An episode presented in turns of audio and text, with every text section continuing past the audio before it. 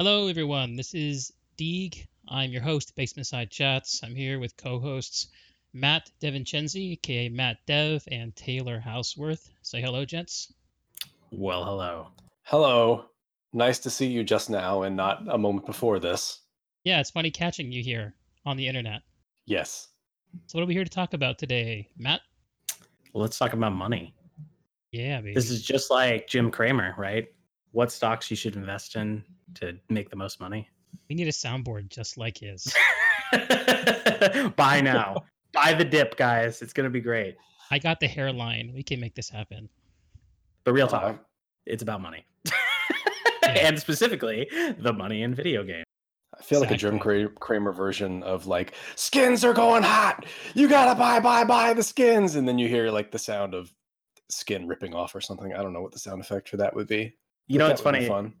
This is i mean this is sort of a tie-in actually to what we're about to talk about but my uh the company i used to work for which shall remain nameless at the moment the ceo of our company has re- uh, appeared on jim cramer numerous times and we always like would joke around at about it because there would be this like huge like kind of uptick in the stock price whenever he was like right after he was on Jim Cramer and then it would just shit the bed right afterwards. And so it was like we called it the Jim Cramer curse because it was like super sick and it always happened during like our selling window like restrictions so we couldn't actually sell that like peak but it was fucking frustrating every time.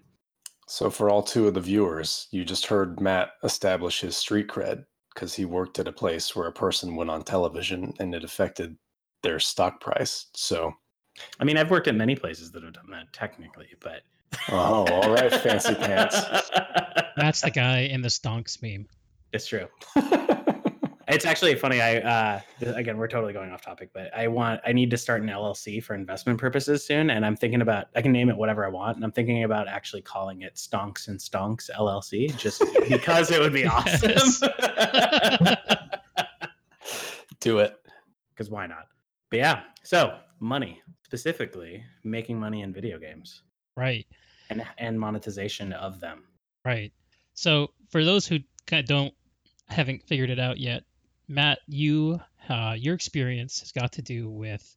If it, tell me if I'm getting this right, has got to do with um, helping software companies make money off of what they're building. Right. Yeah, that's correct. So basically, I've done it for two companies specifically um, when I moved into it because I was doing a different career beforehand. But uh, the first one, it was a large Fortune 100 company um, where I was specifically figuring out how to monetize our mobile applications. Um, and then the second one was actually, uh, a and that was a B2C company. Uh, sorry, business to consumer for those who don't know the acronym.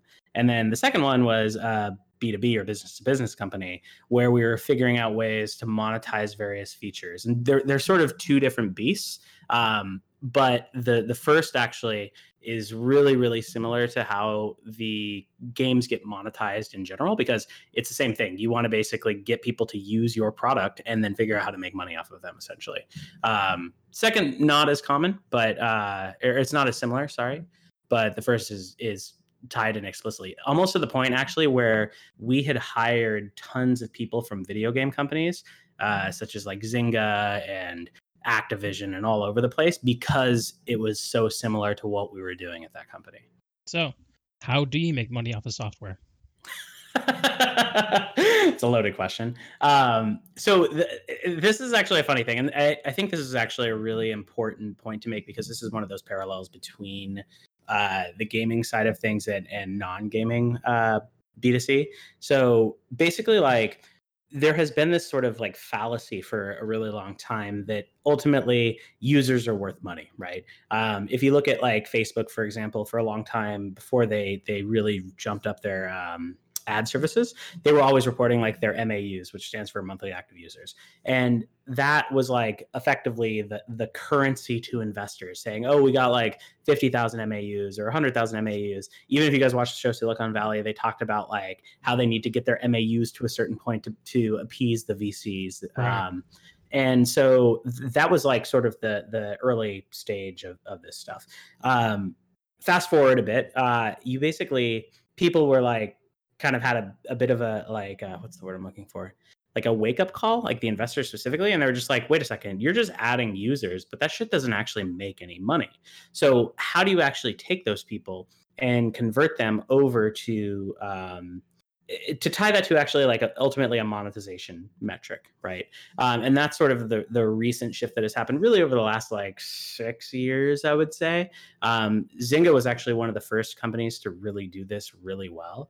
Um, you know, they they uh, implored or yeah, sorry, Im, implemented that's the word i'm looking for implemented a bunch of different growth tactics like getting people hooked and like kind of priming people to actually buy a transaction so if you're playing um, words with friends for example, you can like buy coins right at the point when you're losing. Um, and this is a very extreme form of that stuff, but but that they're sort of like the the kind of trailblazers of this in a way where um, they sort of like kind of brought forth like a lot of what microtransactions are in gaming today, right? That that was a lot of that is due to what Zynga has done. So yeah, they were the trailblazers, right? They they were the first. They're the ones who make Clash of Clans, or is that someone else? I believe they do Clash of Clans. They do Words with Friends, Candy Crush. Um, I think they do Clash of Clans. Yeah. Anyways, and they do a the, ton of them.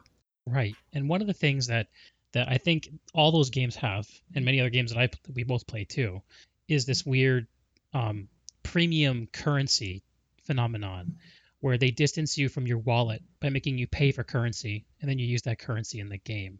Is that something that you've worked on too? Can you tell me more about why people do that? So we had a different man, it's going to be really hard to explain this one without like saying very uh things I'm not allowed to talk about. Um, big red so, button. Turn it on. Uh, we had a let me see if I can speak about this as as sort of in the uh, abstract as possible without giving too much away. So um, the way that we had built our strategy was that um, currency effectively in there was uh, symbiotic with how much you spent uh, on in general with with the company I was at. So sorry, this is not this is not talking about my most recent company. This is the previous B2C company that I worked for. Um, and so a lot of those things were very like kind of combined. So the more like activity that you did within the app, the more like sort of quote deals that you would potentially get. Um, and thus you would then spend more money. So those two things kind of like tied that way.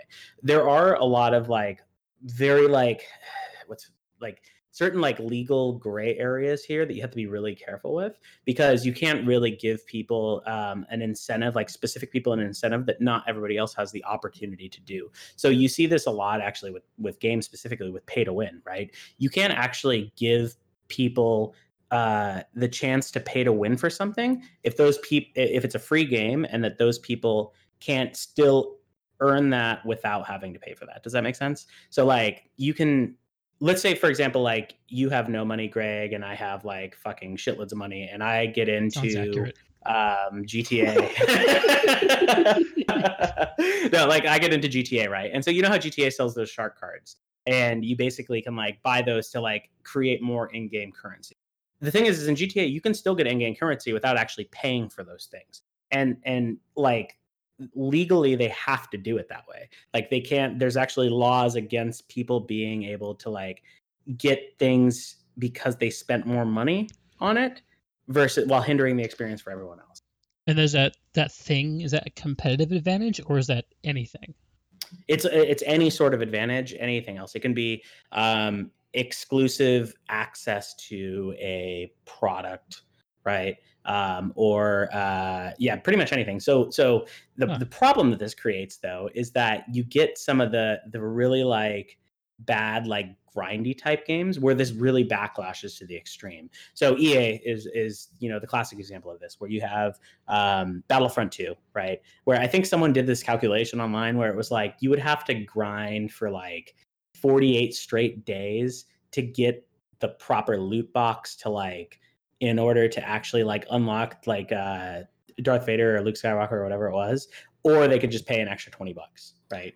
And so that's the extreme version. So that's technically legal. It's also just fucked up too. That's when I, that's my first experience with this um I guess monetization within games is I got an iPad 2 in 2011.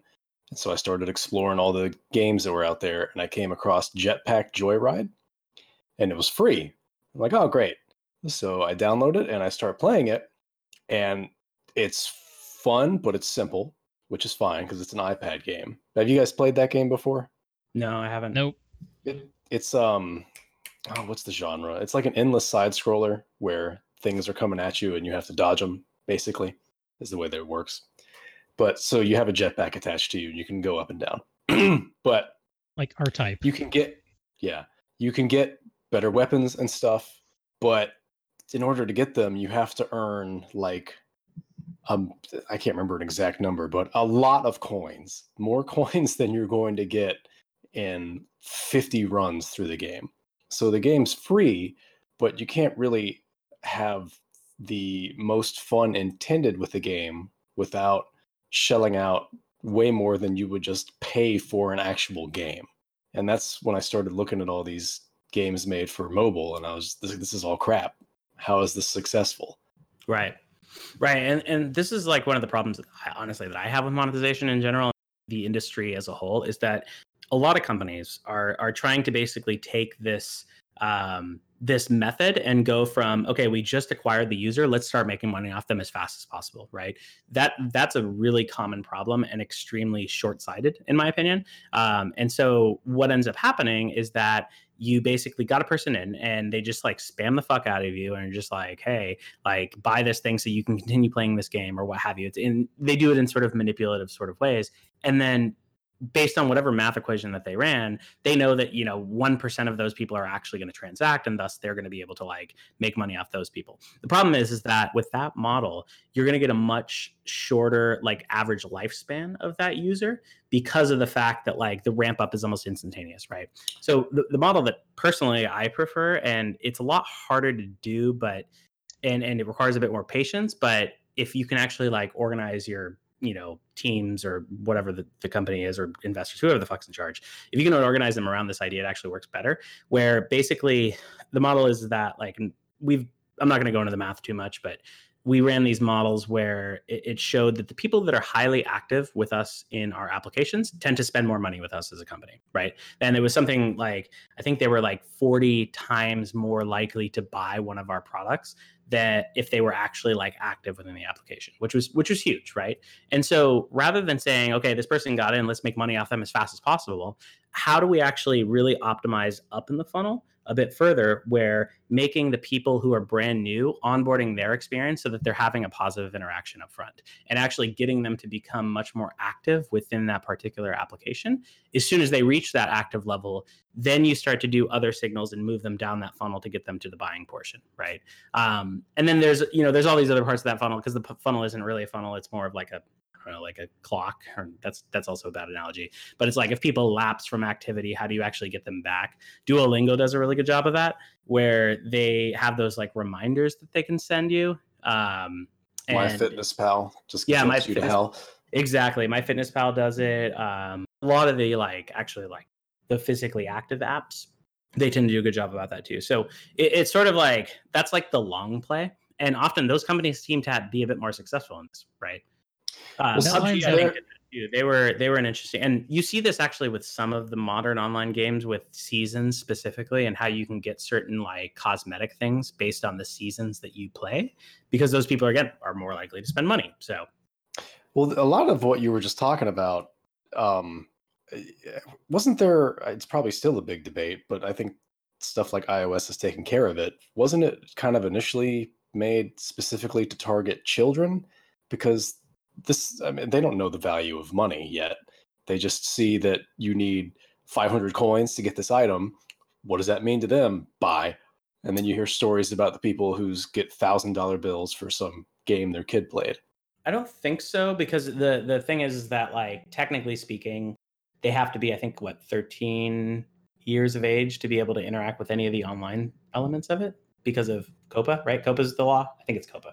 Is yeah. that was that always yeah. in effect, or is that a result? It's of that? been it's been in effect since Bill Clinton, so the okay. 90s. Yeah, so basically, like they so COPA is this law that says that like if you are using something on the internet, you actually have to be at least 13 years of age, um, so that people don't take advantage of children.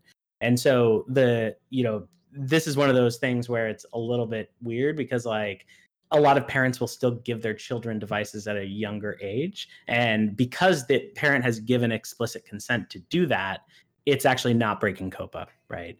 Oh, interesting. That's what I'm worried about in the future is my son becoming one of these targets who has this little iPhone game and then it says, "Oh, you can win if you spend $300 on the magic fairy gun." Right. And then he's just like, "Oh, that's meaningless to me. Buy 3." Parental controls, baby. That's, yeah, there's a whole set. like there's a whole separate discussion to be had about monetization where kids are involved versus where monetization where adults are involved. It's almost like a conversation about gambling and what kind of virtues we as a society care to regulate. Right. Yeah, child-based monetization is a different it's a completely different beast too. I honestly am not super qualified to talk about that one because it's just a different I, I don't have a lot of experience in it personally. But like because you're you're almost transacting the, the person who holds the transaction power is not the person that you're interacting with. And so right. that becomes a much more complicated just thing to do right? Um, you often some i've seen this sometimes with um, what games done it was it gta that did this? Where like if you buy like a certain amount of like credits you could use those credits to spend at a higher value. Like that's like one way to do it where it's it's almost like a gift card model. So it's like your you know mom is like okay you get 50 bucks for this right? And they can spend that 50 bucks however they wish. And so like that that has been one tactic that i've seen. Maybe it wasn't gta i can't remember what game it was but um where it's like they're they're then convincing the kid that it's like a better deal and thus the parent will then see it as a way to like limit the kid without them going completely hog wild. Right right. It contains them but it still gives them what they want and it gives the, the game what it needs which is that sweet microtransaction or macro transaction 50 bucks it's not small. Correct and honestly like the people that are that are really like the target of a lot of the monetization of video games are not the kids right? It's the people that are in their like you know late teens early 20s and even actually i would say late 20s too the people that actually do have their own buying power and thus like want have that have that control those are the people that often become the targets for these so. Yeah i've heard it suggested and i don't know if this is true you can tell me what you think of this that the and like a staggering percentage of all money on microtransactions comes from like the top 0.1% of users whales essentially. Yeah and everyone else is just there to give the whales someone to play with. Right, and that and that goes back to that point that I made before. That that number changes what the actual um, it, it changes based on the um, what what the actual game is. Right, right. there's there's very or application whatever it may be. Um, but but that's that goes back to the point that I was making earlier about like eventually those people that are transacting they they will get there but if you invest in the people that are becoming active those people will often transact because they're highly active. And so it, it's those are often seen as that top tier like holy grail of the part of the users themselves. So how do you actually get people up to that path as much as possible? Right. And that lines up with the way that i tend to engage with microtransactions. Like if i'm already committed to a game even if i've already paid a box price for it i'm playing it every single day i'm making friends in it i'm spending time there then I'm like, yeah, I want to put some money into, into this experience because it gives me something that I want, which is improves my experience, and it's it's fun for me. Like um, right. I just picked up a game. Um, I just picked up PlanetSide, which is a game I jump into pretty much fit, pretty faithfully once a year for a few months, and every time I do, I buy their subscription, and I usually buy one or two of their anniversary bundles, which are like thirty to fifty bucks each, to give me a bunch of shit on discount, and I have a great time, and then it's gone but yeah, that's the way I like to play those games. Yeah, no, and that's and that's how a lot of people are, right? Like they're there's they use it as a win back strategy. They use it as a, a, people that are, are are somewhat casual, right? And it keeps them enticed. Um, you look at like you know Quake Champions, and this is this is one example, but other games have done this too, where you have like login bonuses, right? So to get you back every day. Uh, Monster Hunter did that as well. And so, although I don't think Monster Hunter actually has any in-game monetization except for the DLC, which is one model of it. They don't have microtransactions, I should say. They have other forms of monetization, but not microtransactions. See, the I think you, you guys know me. I'm a I don't like microtransactions or in-game monetization at all. But uh, the most useful way I've looked at it recently, I guess. So the best example I can think of is the Resident Evil 2 remake, which I it's rare for me to pay full price for a game there will be Doom Eternal this year, and I don't know what else I'll pay full price for. Oh, Resident Evil 3 remake. But Resident Evil 2 remake was an instant buy for me because that demo was amazing and I loved the game and I wanted to play it real bad. um, I don't think they released any DLC, but what they did uh, beyond like clothing and stuff like that. but after a while, excuse me, they did release a thing where uh, all the items were possible to unlock through playing the game, but they came out with a $5 DLC that just gives you all these unlockables. And with a wife and a kid, I was never going to find the time to perform the requirements to get what I needed to get these items because it meant like you have to learn the game really well. You have to beat the whole game on the hardest difficulty in an hour and a half. And that means you're going to fuck up a few times. But so I just bought that and had everything that I wanted and just did a fun run through of the game where I have unlimited ammo and stuff. And I felt like paying five bucks for that was fine. Right. So this actually brings up a really interesting point. Um, and I'm glad you brought up Resident Evil specifically. So one of the things that that why I think microtransactions are so prevalent. Um, are we pausing? Yeah. Sorry. Yeah, sorry to interrupt. I'm about to go off on a audio, tangent, so let's audio like, stuff. Yeah, pause. Like write it down.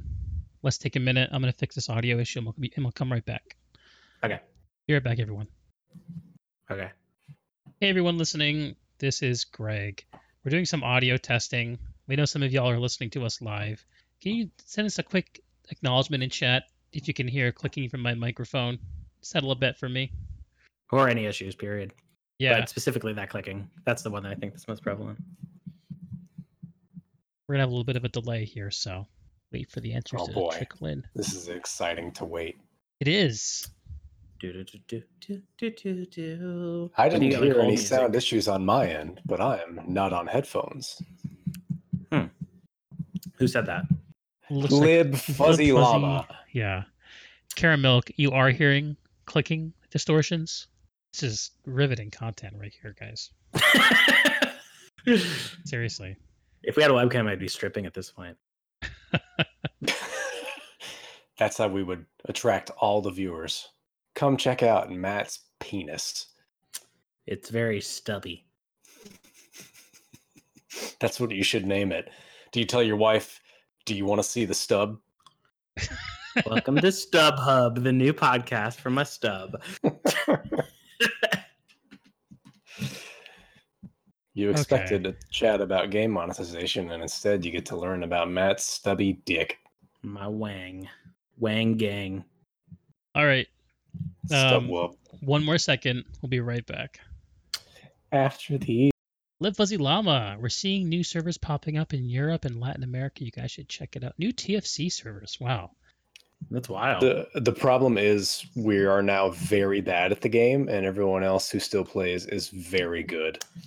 Not to plug the last episode of the podcast, but if you listen to that, it's a very different game nowadays. Or I guess yeah. that wasn't the last one. That was two episodes ago. You're talking about the one where I interviewed uh, Lat. Yeah. Yeah, that was two weeks ago. Yeah, he's part of that in-house scene that uh, tries real hard still. Team Fortress Classic. for those for those who have no idea what we're talking about, Team Fortress Classic is a video game that the three of us all played 15 years ago and still talk about like old geezers. It's like our uh, high school football career. That is exactly what it is like. yeah, yeah. We're the we fucking are... Al Bundys yeah. of the internet. Al Bundys of games. I remember that championship game. Yeah. I need a toilet flushing sound effect. Matt, did you write down that thought you were having that I told you to write down? I did. Okay, see if we can get back okay. into it. So, Resident Evil. So, I, am glad you brought that in. Interesting. So, if you think about like game production, right? And and and how what are the what are the costs required to actually make a i'm cutting out god damn it. What are the costs actually required to i was backed up. I was getting into it and like talking with my hands. Um but uh if you if you think about the costs required to actually make a game right? There's really like kind of four things that that you really have to worry about when whenever you produce a game right? The first thing you have to worry about is the story. So the actual like story for that game in general. Um, the second thing you worry about worry about is the production, and production is like really kind of all encompassing. Like it includes the development, it includes the modeling, it includes like all of the things that make it come to life. The third thing, and I'm really listening these out of order, is the gameplay mechanics, right? Um, yeah, I would Um, hope that's number one. yeah, it really should be. I mean, then this is an interesting thing because this is a point I'll make later on. But like, how these things get prioritized often tend to to to kind of influence your different monetization tactics, right? So gameplay, obviously, and the mechanics being third one, right? Um, and then the fourth being distribution. So those are those are sort of the four like main costs that you have. Now, if you're trying to make money off of a game, because it's you know nothing in life is free, so it actually takes money to to produce it and then you want to like make a profit off of that you need to figure out how you best optimize for those based on the amount that you're actually going to earn in that game. Resident evil and, and i would say this actually applies to a lot of the sort of the different remakes that are coming out today black mesa um, link's awakening all of these remakes that have come out the thing about them that they don't have to worry about anymore is story right? So that's a cost that they have completely eliminated from the actual like making of this game. They do have to worry about production in a lot of ways. Um you know you get into like different like engines to use and things like that but that's like that's sort of a, a tangential but it's related to this. Um they do still have to worry about the distribution and then gameplay is interesting because they don't have to worry about that one as much with the exception of the fact that they have to tweak the original gameplay to sort of modernize it in a way. Um, and so, why I think Resident Evil and Link's Awakening can have those successes, or Black Mesa in that matter, is that again they've cut like a lot of their costs costs of story development and gameplay in those remakes, right? So they really only have to worry about the distribution and the production side of things. So it, it this kind of brings it all to a bigger point that like the thing about producing games nowadays is that they're way more fucking expensive, right, than what they used to be in the past. And that's sort of why like microtransactions kind of came to be in in um it came into effect, right? They're much more expensive. So I have some notes that I took on this that actually have like numbers. So I and these are very extreme examples. So if you look at the game Goldeneye, right? Goldeneye was like one of the most successful games of our childhood, right? In the 90s. Came out in 1997. Um, do you know what Goldeneye cost to produce? Let's see, forty million dollars. No, that can't be right. I would guess, oh, back then, two million at most. So yeah, actually, it's exactly two million dollars, but with inflation, it's three point one in nowadays, right? So it costs about two million dollars to produce. It sold eight million copies of the game. So the the actual cost of the games back then they were like forty nine bucks, and in in sort of in covered uh, switch for inflation. I'm just going to use the inflation numbers now instead of the old numbers, but um, for inflation, that's seventy eight bucks a game, right? So they effectively made 78 and i'm eliminating the distribution costs here but they effectively made 624 million dollars um, in today's normalized Off value of a three million Um, dollar a- investment. That's pretty for a three million dollar investment right. So which is crazy. Now again three million dollars is like crazy also to think about in itself. So that was wildly successful in a way. Um, what's interesting about this too and this this sort of like i'm going to go off on a little side tangent here for a second before i make my next point but the the problem is, is that the cost of games actually haven't really increased in like 30 years which is really what blows my mind right so when the N64 first came out, that was $75 per game. Each cartridge was $75 in that time, right? In today's dollars, that's like 100 bucks. Okay. A lot of people bitched about them being 75, so they reduced them to 49. And that's $78 today. The fact that games cost more back in the day than they do today, while the the actual cost to produce games are increasing, really makes it ripe for things like microtransactions, unfortunately. Um, and then you have to couple that with the cost the cost of producing the games right? So again remember the numbers 3 million to produce goldeneye 624 million generated off the game.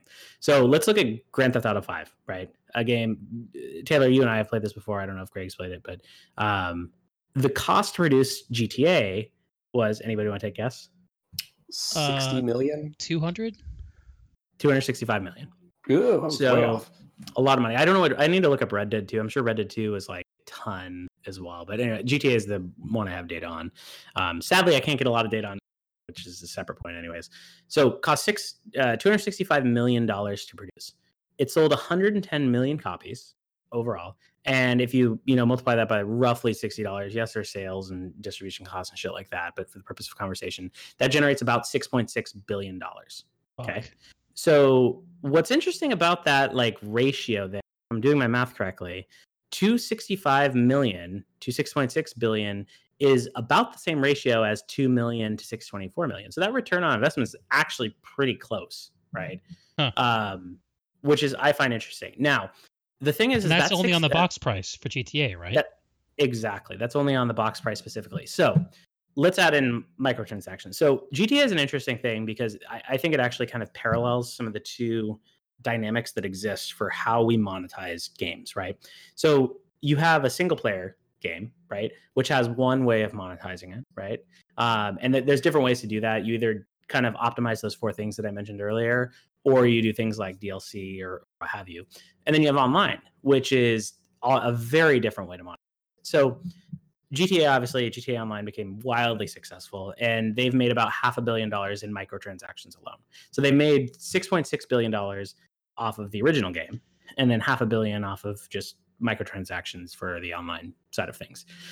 It's what what's interesting about that is that like they have continued to actually refresh GTA Online because of that. And so it's actually like funded the creation of new content for that online game essentially.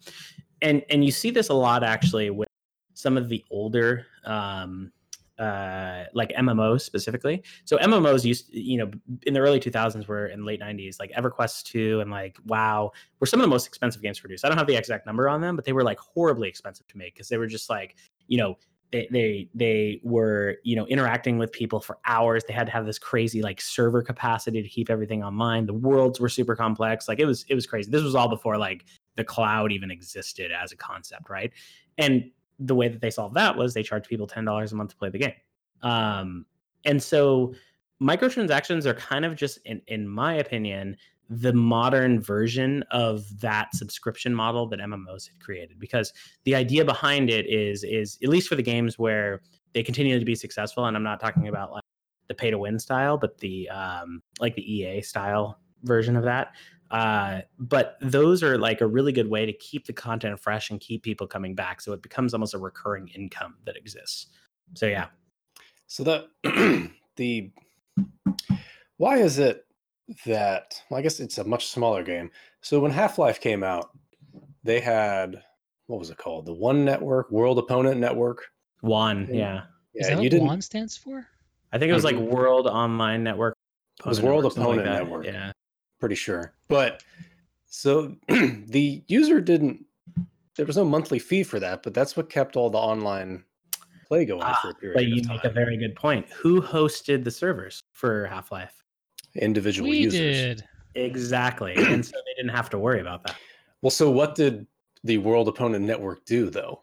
The world, Oppo- the, the world opponent network really was just a system like a centralized database for finding uh, the servers and sort of like logging servers. It's kind of like if you look at google search right? So google search you like index things with google so that the robots could effectively crawl your site and gather information. That effectively was what WON did. And then it assigned a unique value to each individual user Okay. Well, so It's a login server, basically. yeah Authentication, exactly Stuff like that.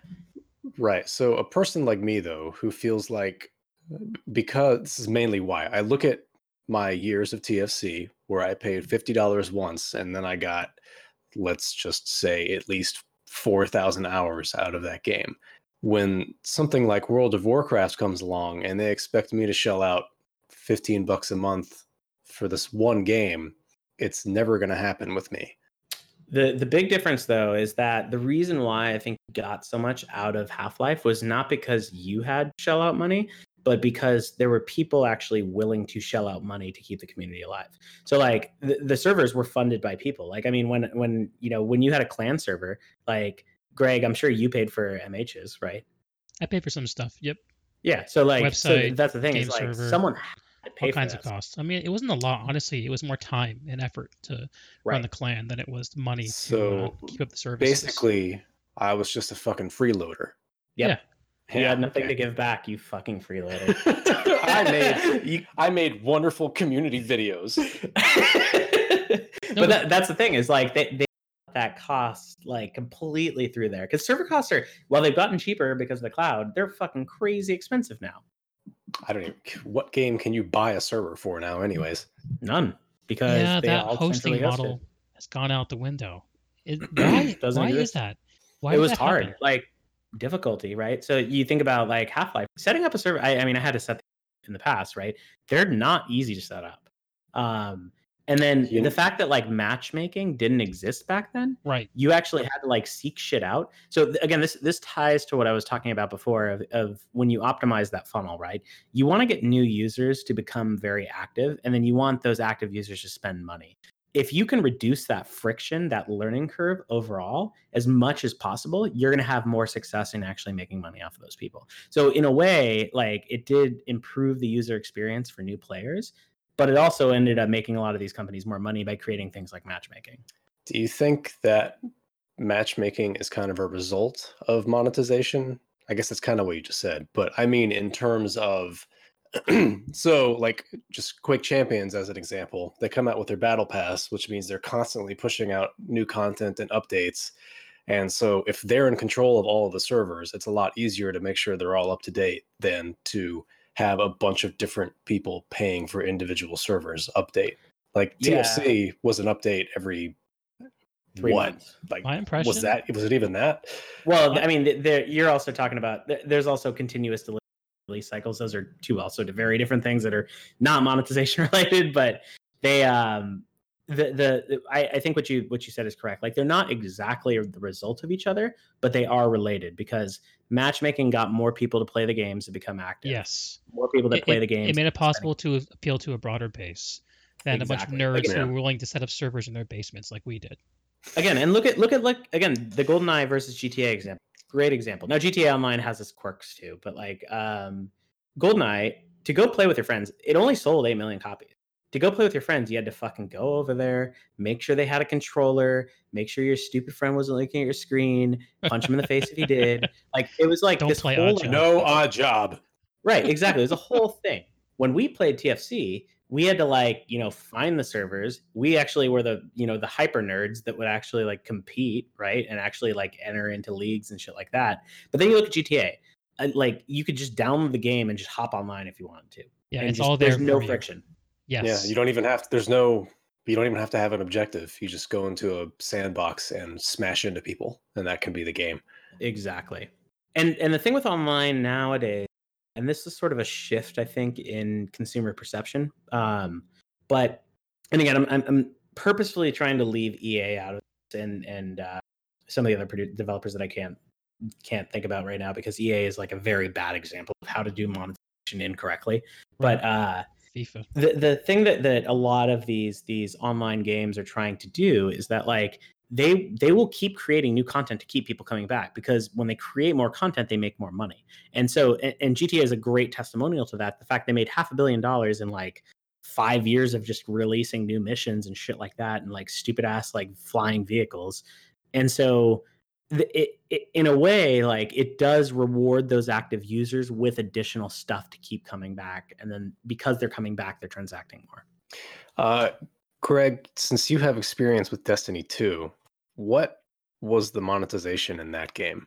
My impression is any? it was kind of all over the place. Um, they, they sell they sell you seasonal content, either either literally seasons was what they call them, or expansions. Um, they have an in-game store where you can buy cosmetics and convenience, essentially. Um, I, I Yeah. ask because, from what I remember, Destiny 1, I think, was the most expensive video game ever made. I think it was like $500 million really Wow. develop.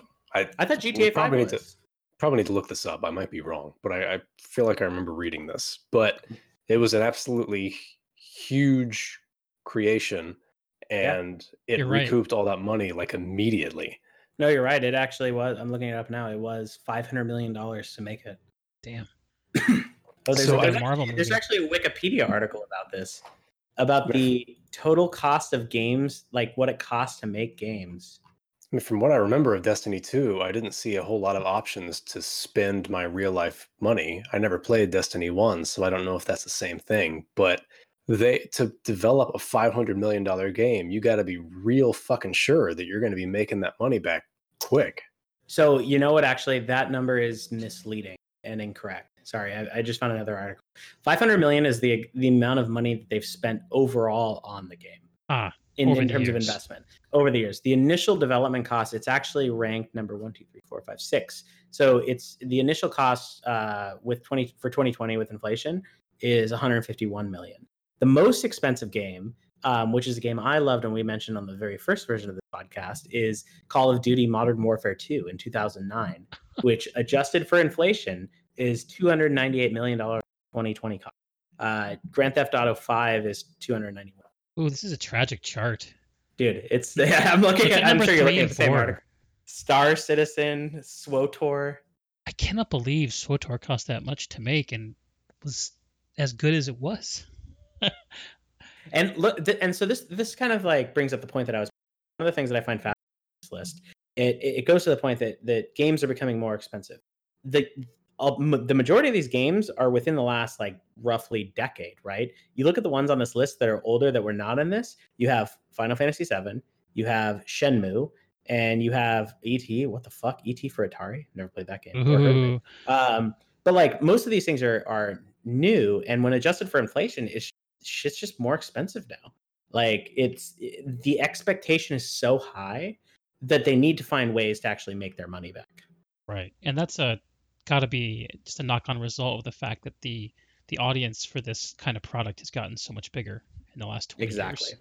So there's room for these mega games to exist that wasn't there before. Um, I also find it interesting that Half Life Two is on this list. I would not have expected that. So what do you think, Matt, when Jim Sterling says that AAA games don't need microtransactions to be successful? Ah, that's a funny thing. So here's here's the the the point. I like the way you said that. What you meant when you said that's a funny thing is that's fucking stupid. so there, there's sort of like really three models that you can apply to how you make money, right? It's not just micro. You you can actually get away without doing microtransactions and still make money, but really you have like three sort of ways to make money. The first, of which we've talked about a lot, is microtransactions, right? You you add sort of things into the game to actually make additional money and keep people coming back, and that's for online specifically. Um, I think the single player equivalent of that would be DLC, where it's like they're releasing new content to get you to make more money off of it. Horse armor, baby. Exactly, exactly. Or like you know, look at Zelda had two two DLC packs that you could get off of that, and they're effectively rehashing a lot of the hard work. Um, the second piece, and this is something that like so, Nintendo uh, surprisingly doesn't have a lot of information on like their actual costs, their production costs, as well as like how much they make. I don't know why, but th- I couldn't find shit online. Maybe because they're a Japanese company, but I, I don't know what it is. But I'm just kind of hypothesizing about what they do. But one of the things that that you can do is just really reduce your costs on those four things that I mentioned. Um, one of the interesting things about Nintendo and, and why I think part the main reason they're really successful in a lot of ways, besides nostalgia, let's put that one aside, but um, is they do two things that are different from a lot of different companies out there. So the first thing that they do is that actually their entire staff at Nintendo is on payroll. Um, whereas EA, Activision, all of the other sort of big houses, eh, big game producers, they typically contract people on and then fire them when the game's done. So it's sort of a like on demand type thing.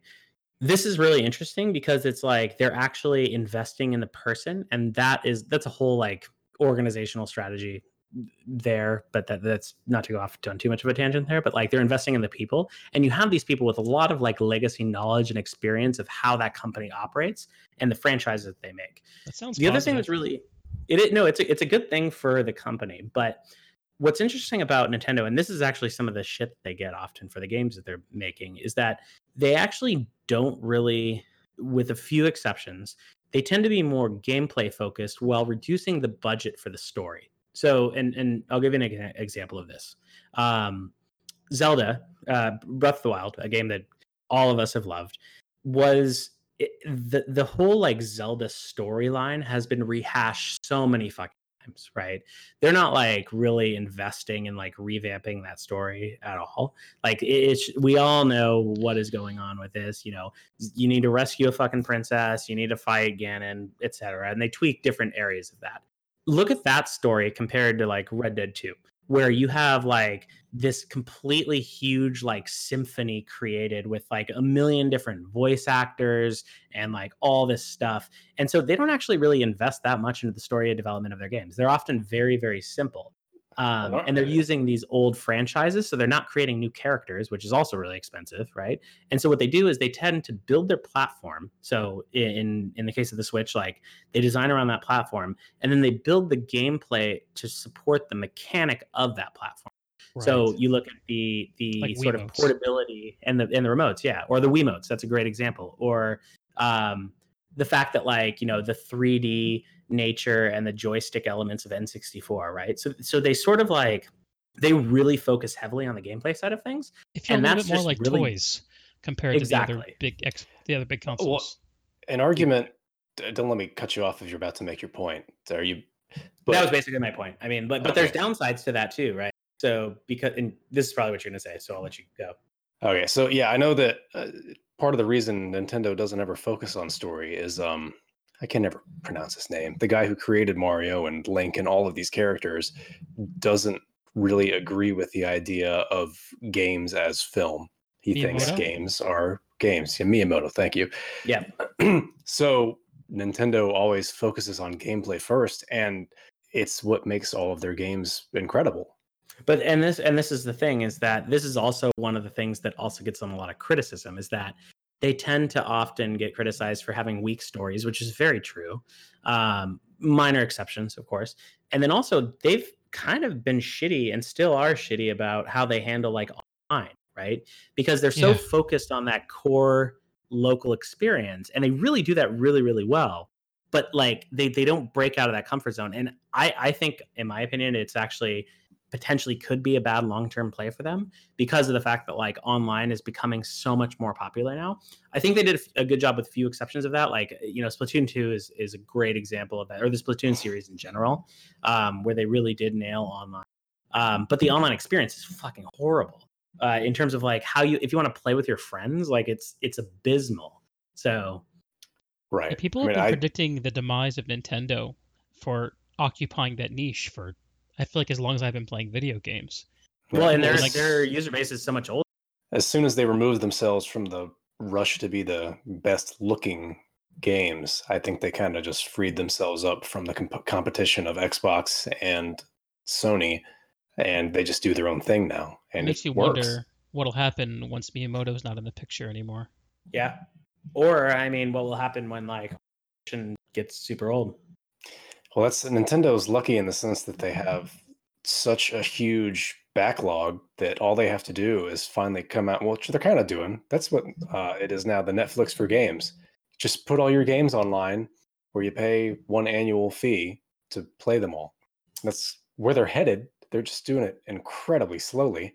That's going to be an interesting one. So, like, I have the reason why Netflix for games works is that, like, or sorry, the reason why Netflix works, not Netflix for games, um, works is that they've, es- especially for like their the stuff that they produce, they've been able to cut their costs so much by using like single location scouts that create a directory of locations so that they can pull from that database for the production of like their movies, right? Instead of sending out individual location scouts based on every story, you have the person that goes to that location once and indexes it accordingly. You often are building your stories around what people are watching versus like what taking a chance with that story, right? To translate that to games, like that actually is going to become, I think, more difficult than we think. You would have to bas- basically like really start to repurpose like specific game engines in order to do that so that you basically are picking the game engine for what type of game you're doing. You're going to have to like really start to recycle and rehash some characters um, so that the actual character design doesn't really take place. And so I, i'm not saying it's not possible but i think honestly if anybody's going to be successful at that netflix for games type model it's going to be nintendo Uh, and Huh. to go back because they already do that so like, that's like built into their model already so I didn't know that to go about back to Netflix that they were comparison. It makes uh, sense that they're data driven and that they would try to but I didn't know that they were using they were essentially designing their original properties around locations to shoot. Is that what you're saying, Matt? Yes, no, no, sorry. That's that's only one capability. So if you look at a typical movie, so where they basically like, let's say, Lord of the Rings, right? Um, Right. When they made Lord of the Rings, they wrote the script. Well, they took the script from the, but they wrote the script from the book, and then when they got that script out, you send out like all these different functions. So you find your actors, you find your your cinematographers. You then send out like location scouts to go seek out the locations that will make the most sense for that part. The way that Netflix kind of like turned that model around is that they don't actually go and seek out the locations on an individual basis. They actually have a whole database of locations that they can use because they have location scouts just gathering information of like what it would be good for. Um, and that's like one minor example.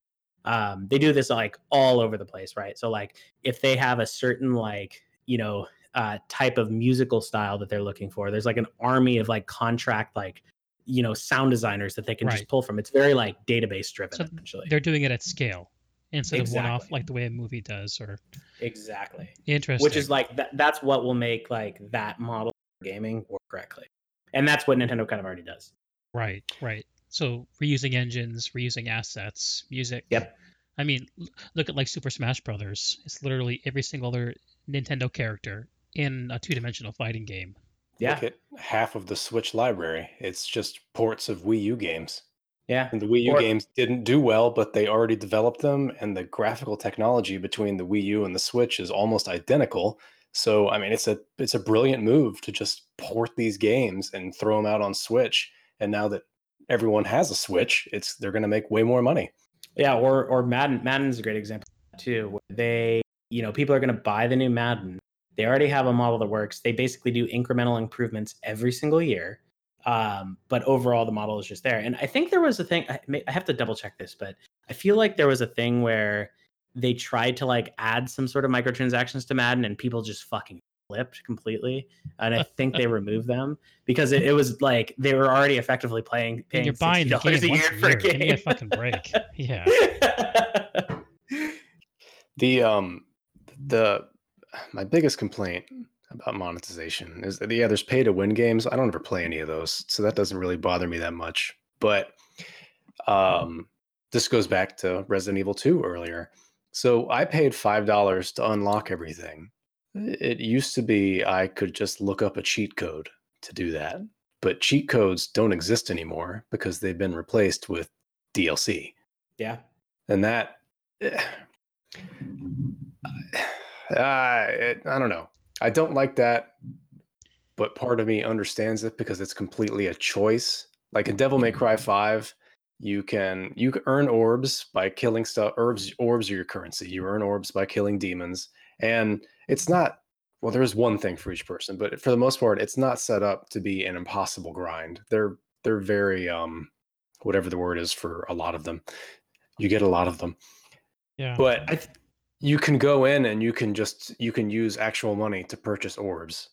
Yeah And and that- that and that's part of the actual like that is that's effectively pay to win at that point right? You know, and Right. there's different degrees of this depending on the developer. Like some developers um, dead cells is a great example of this where for the pc version they're very mod friendly. So you can actually install like mods that are effectively operate like cheat codes where you gather like 5x the amount of cells or something like that per monster killed.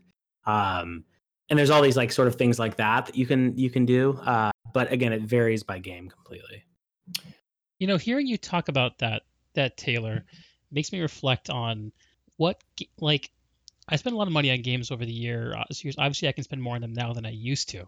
But I'm trying to think of what game I've been most happy to like put like over a hundred dollars a year into consistently. And the game that floats up to the top of my mind is World of Warcraft, original vanilla World of Warcraft. You're paying 180 bucks a year, no matter what you do, and you get whatever is in the game while while, while you're paying that. There's no variability in terms of what you pay in versus what you get out. Um, the variability comes from how much time you spend in the game and how you choose to spend your time. Um, and that's a very comforting feeling in terms of knowing what you're getting for your money. yeah It was interesting. and that, that was the, that- they're the, that was the earliest form of you know expensive games and how Yeah. to monetize them right yeah. so and- yeah you're you know that you're going to spend 15 bucks a month no matter what there's not going to be the oh shit i need to catch up with the rest of the people i'm going to have to shell out $50 to do that Right. Which, if you can monetize your game in a more advantageous way. Um, I guess you can get more than $15 of value on average out of each person playing. But that's the way I felt really comfortable doing it. And I'm, I'm thinking about that, Taylor, because I'm hearing your aversion to these kinds of tactics, and it's making me reflect on um, some of the more recent experiences I've had as well with with monetization in games. And this might be a separate topic for discussion, but one of the things that continues to bother me um, as I get you know 100 or 200 hours into one of these live services games, and then you know Destiny is one of them, is you start to understand the way that the monetization model is informing the content that gets made for the game. And yep. you play the content and you're like, why is this so bad? Why is this so boring? Why is this so grindy? And the answer to every question is money. The answer to every question is the in game store. And that creates a really a really negative feeling for me personally.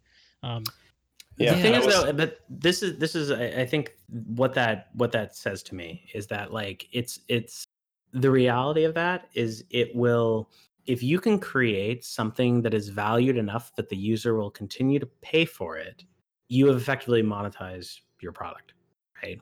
And so that's really what you have to it's a business. Like people don't just like spend millions of dollars to create something out of the goodness of their heart. Like it, it's that's just how the world unfortunately doesn't work that way.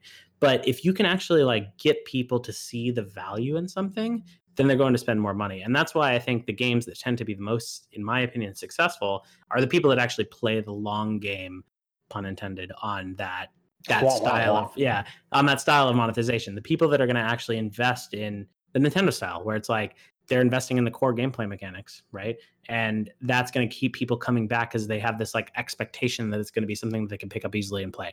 You have the people that uh, the the games like um, Dead Cells, where the developers are so hyperactive and listen to the community so much, and they're consistently tweaking it, and they're going to consistently release new DLC, which people are going to buy.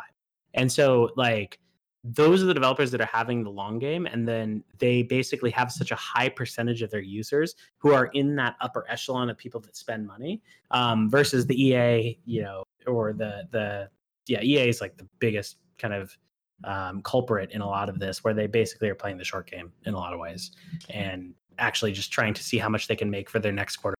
Right. I can think of a story where um i was monetized on nintendo 64 with Turok Dinosaur Hunter. How is that game monetized? I, I, know I played so it, but I don't remember it it's, it's not, but I'll tell you how I was monetized. So, you know, I was a kid when that game came out, so I can I can't afford to go buy a fifty dollar game. Dude, that game was revolutionary too, by the way. That game was fun as shit. So good. The reason it was fun as shit was because of cheat codes because I would just rent that game and then plug in all the cheat codes and then just run through these worlds. And I, eventually, I would find a guy, and they had a the way the game worked. If you kept blowing a character up, they never disappeared, and they kept screaming every time you blew them up.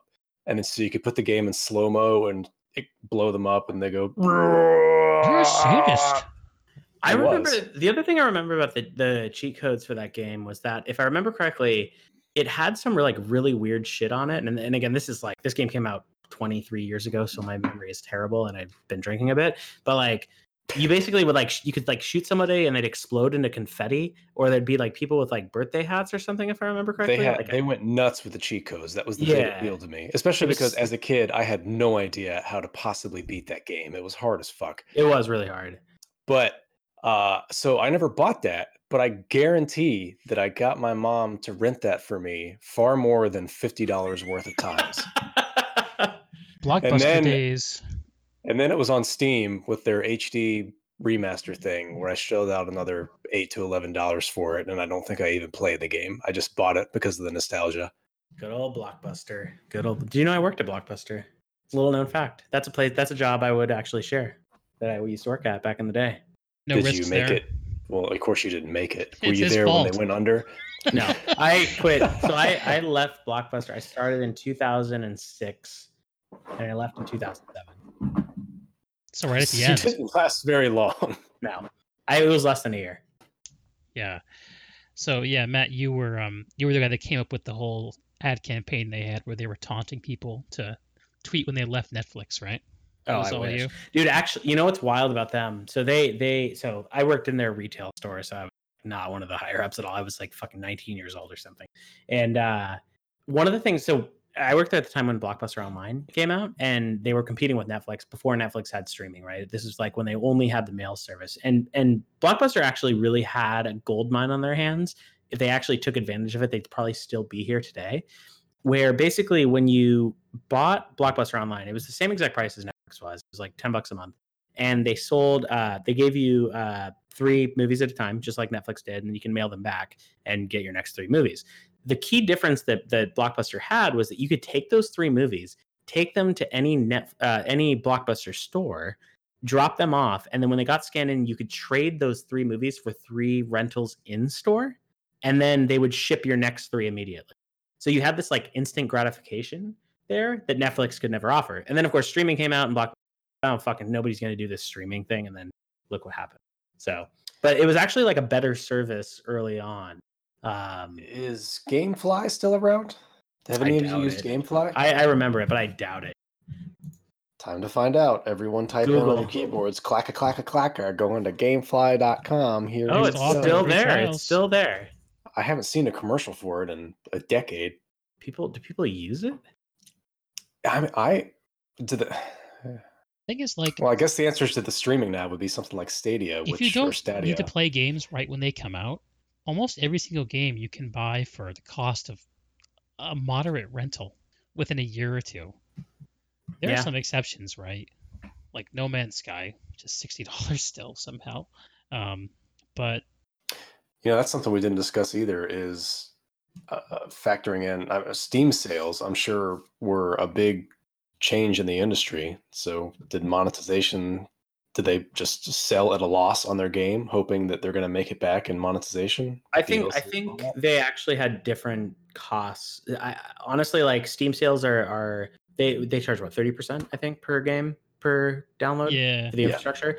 Like if you think about the actual production of games for Steam, you had um they had to produce the actual physical unit, right? And that was a super expensive process back then, uh, especially when you look at like cartridges. So, and before discs came to be, like I don't know what it cost. I'm sure it was a ton, right? So the cost just kind of like shifted.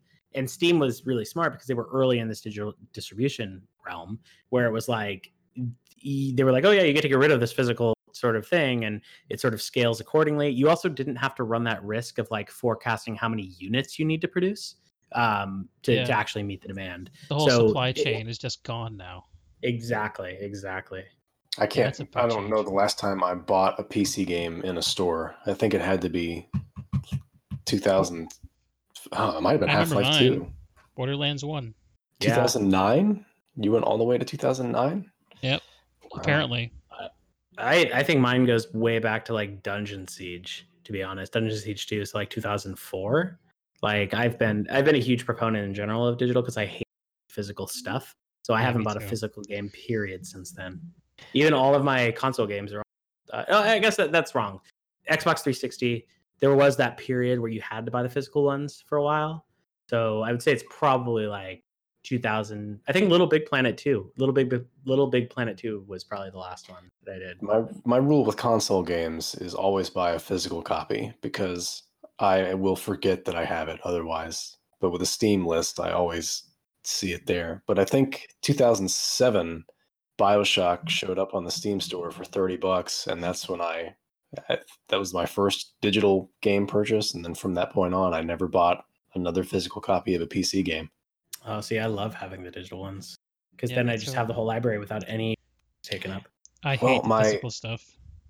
my the reason I don't want to do it with console with PC, no matter what computer I buy, I can just install the Steam client and there's all my games. With consoles, they're I guess that's not true with Xbox anymore, but they're married it's to not- that console. No, it's not. Not even with uh, Switch. It's not either. It's not. Nope. And Yep. with PS4 as well. I- And with Why don't- Xbox, I've even like downloaded shit that I bought off Xbox 360 back in like 2008 on my Xbox One. Well, so if I I downloaded Mario 64 on Wii U, I can get that on Switch. No, the problem with that is that the Nintendo is sort of a Nintendo and Sony are kind of like shitty at this um, because they don't have backwards compatibility. Right. Well, so I mean, I have all these. If I bought Tropical Freeze on Wii U, does that mean, and I bought it digitally, would that mean I own the Switch version as well? I don't know the answer to that. Maybe. I don't think that's how it works with them. Yeah, those And purchases same don't thing. don't cross platforms for most consoles. Yeah, Yeah. except except for Xbox, they're the only ones that Yeah. do. Matt, So I'm, if the PlayStation 5 is backwards compatible with everything, like the rumors suggest, I will buy the shit out The of that. fucking rumor was true. They said that on PS4 too, and look what happened. Well, it's already confirmed. That backwards. And it happened with PS3, and then they had it, and then they got rid of. will we greedy ever get the dream of a truly in like backwards compatible console? And I guess in order to do that effectively, it. No, have Xbox to is build the it- only one. well, you The have to build Xbox it is in such a way only that one. all of your future consoles will also maintain that compatibility.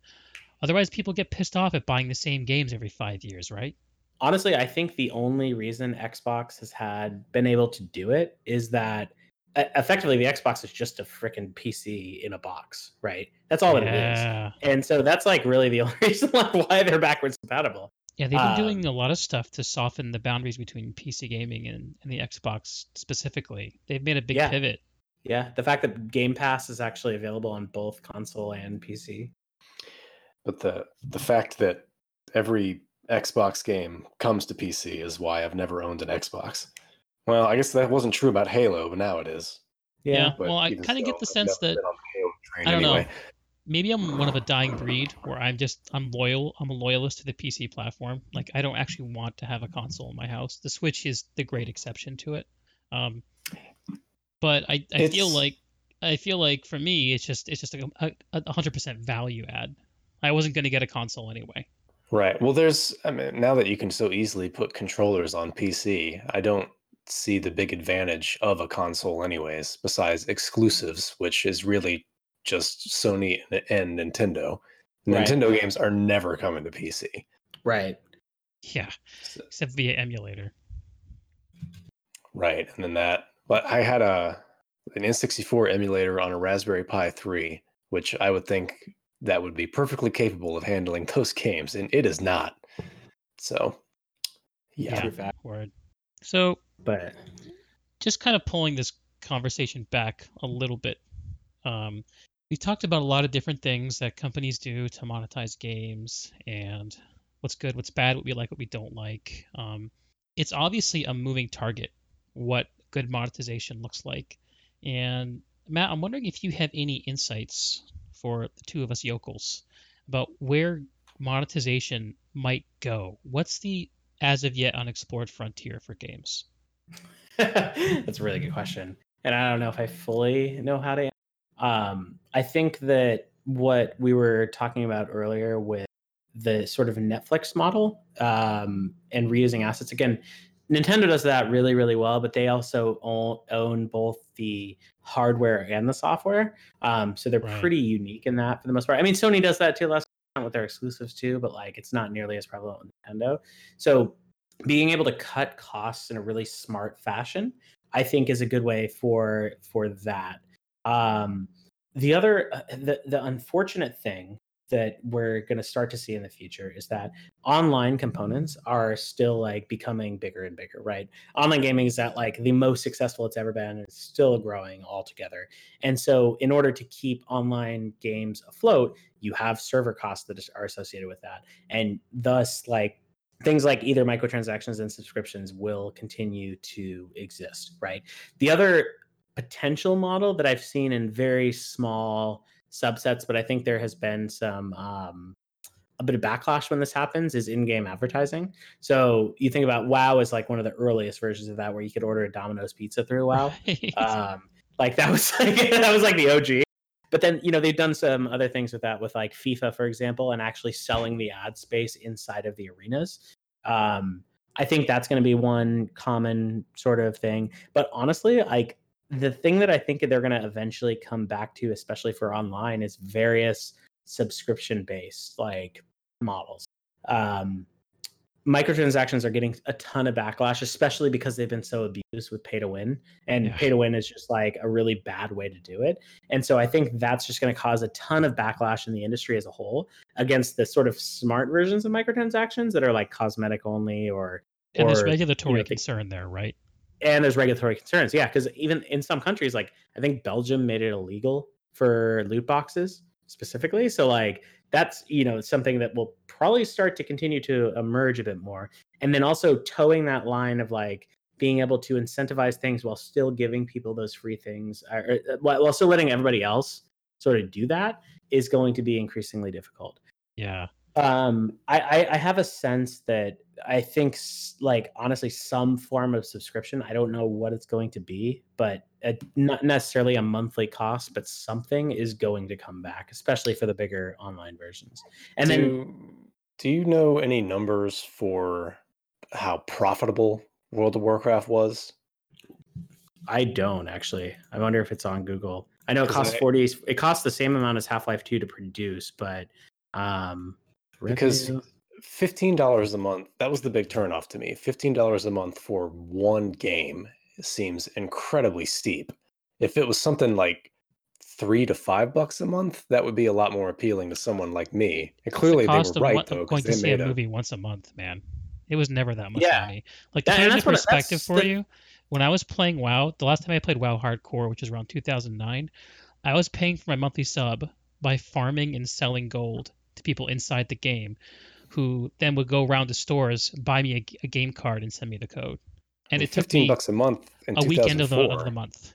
was two movies at least. Holy shit! By 2017, sorry, by 2017, WoW has grossed over 9.23 billion dollars in revenue. Fuck. Goodness. well, Jesus look at all the Christ. look at how big it's blown up to be. Fucking Blizzard is huge. All the Yeah. stuff it's doing now came. I feel like it's all come from the success of WoW. it's probably that Diablo 2 and StarCraft. Those are really the big, big successes. I would be WoW was astonished the, the big if Diablo 2 or StarCraft made anywhere near that much money. Yeah, WoW was the big moneymaker. StarCraft was interesting because it was the big esports thing. Like that was really the first big esports play, right? Yeah. Um yeah, lesser Diablo 2. But uh what, so Taylor, this is this brings an interesting point to you. So like and and Greg, you made this too, but like the way that I see games, I think that the current cost of what a game, like the actual value of buying that unit is too cheap, right?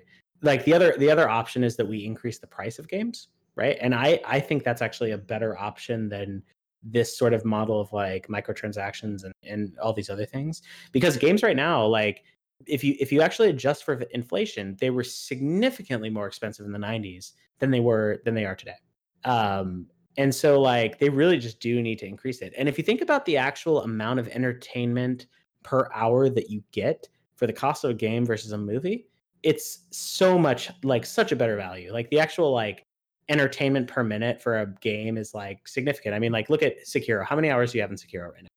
I don't know, probably at least twenty-ish. right. Or uh i'll use breath of the wild. Taylor, I ran I ran your numbers for TFC. Fifty dollars for four thousand hours. It's like about a penny an hour. Yeah, that's one Is, hell of a is deal. what I you love paid. it. And and That's- that uh, that's your threshold of required value. Yeah. Are you Yeah. impossible to please in the bedroom too? Right. No, and and that's the I don't thing is think like so. the the I'm gonna pull my calculator out, but Well, like see, I- part of that World of Warcraft does just not look like an entertaining game to me at all. So that's what makes the fifteen dollars a month even more absurd. well, that's to a me. separate concern. If you don't like the game, then yeah. But if you would play the game, but the money is preventing you from doing it, that's a, s- that's that's where the right. monetization. So I don't. conversation I'm, can occur. at fifteen bucks a month, when I look at it, I just say I don't even need to try this Mm, because I don't well- want to spend 180 bucks annually on this. It looks terrible. what was the last movie that you saw in the theater that you enjoyed? Oh God, what was the last movie I saw in a theater? Period. Frozen Two, right?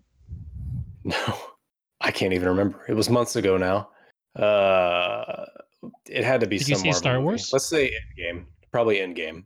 Okay. And Endgame cost you what, fifteen bucks to go see it? Probably something like that. Yeah. Yeah. Two hour movie. So you effectively got for for per hour of an entertainment, you paid seven dollars and fifty cents. Right.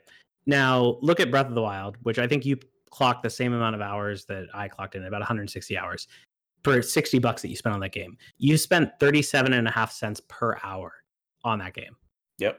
of entertainment.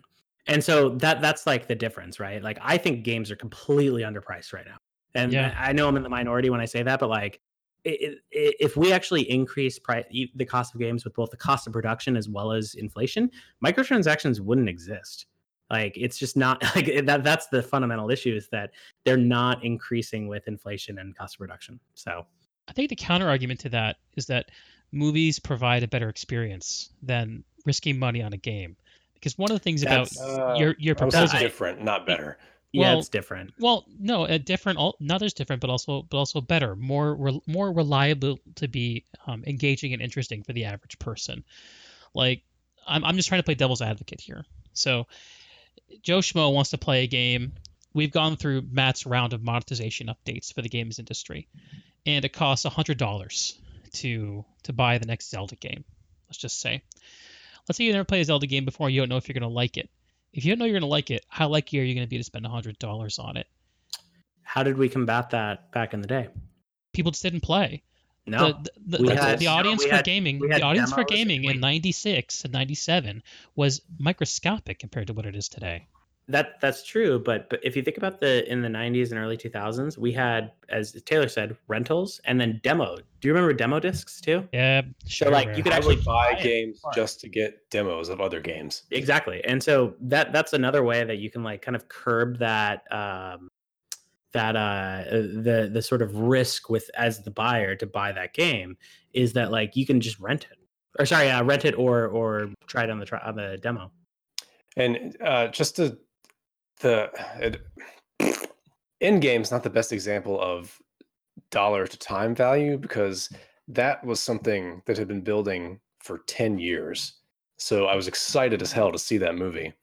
So in terms Yeah. of entertainment value to dollar or to time spent, uh, it doesn't equate the exact same way as two hours for $15 in my head.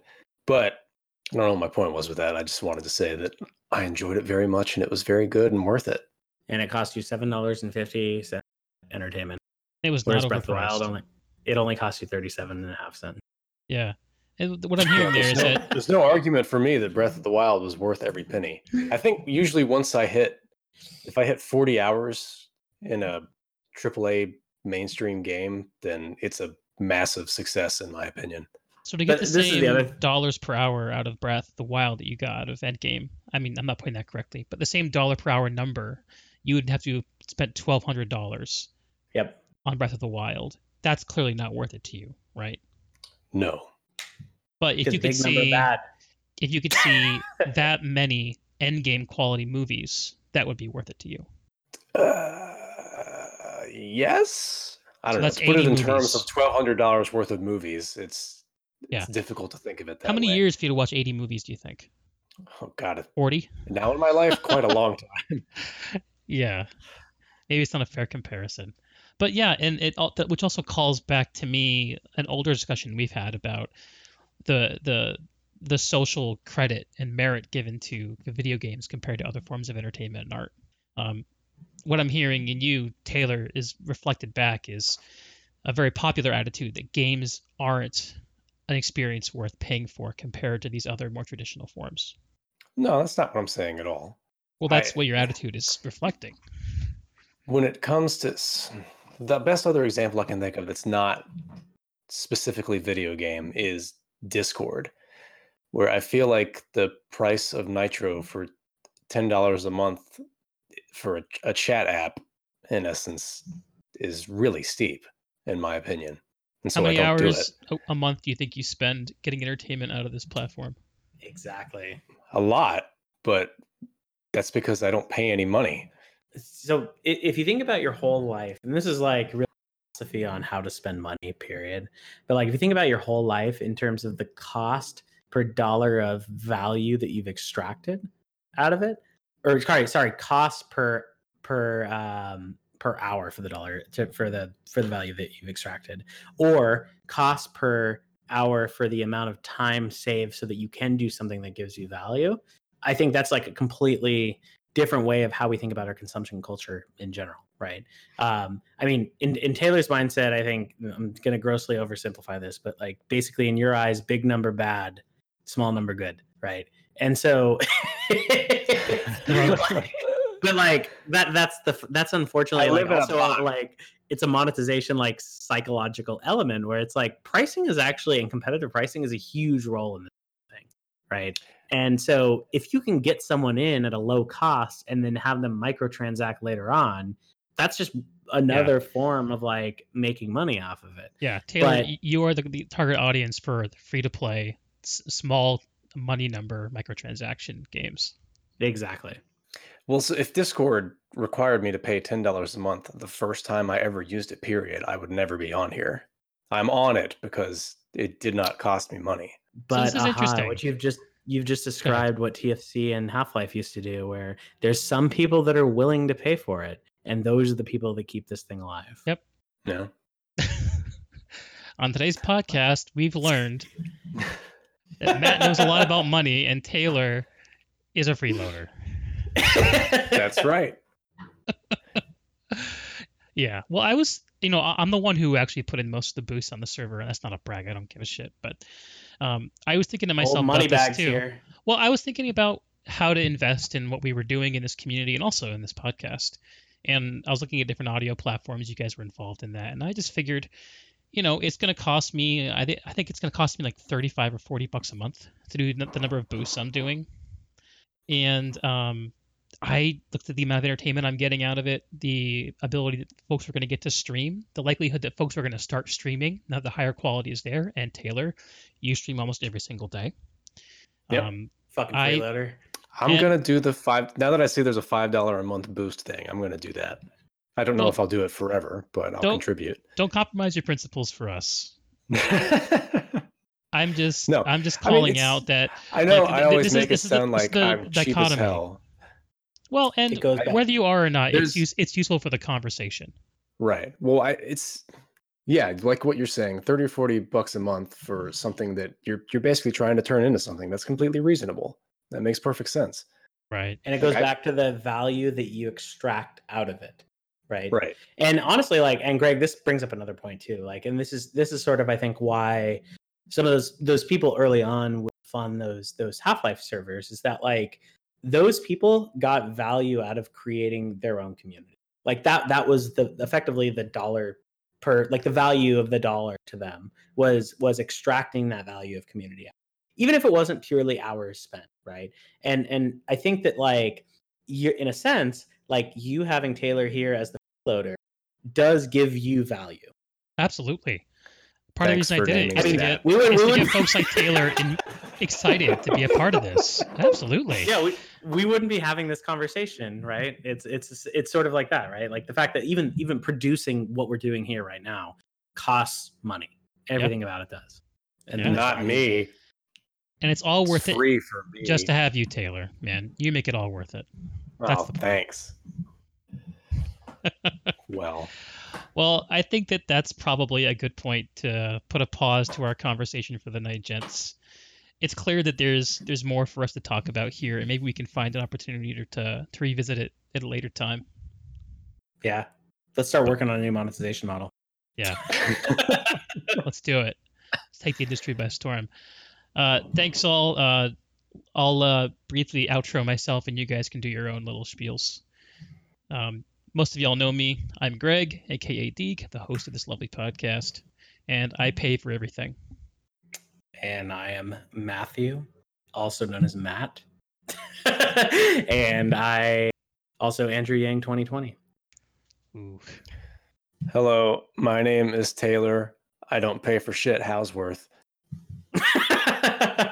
how's And- worth more like how's poor Yeah.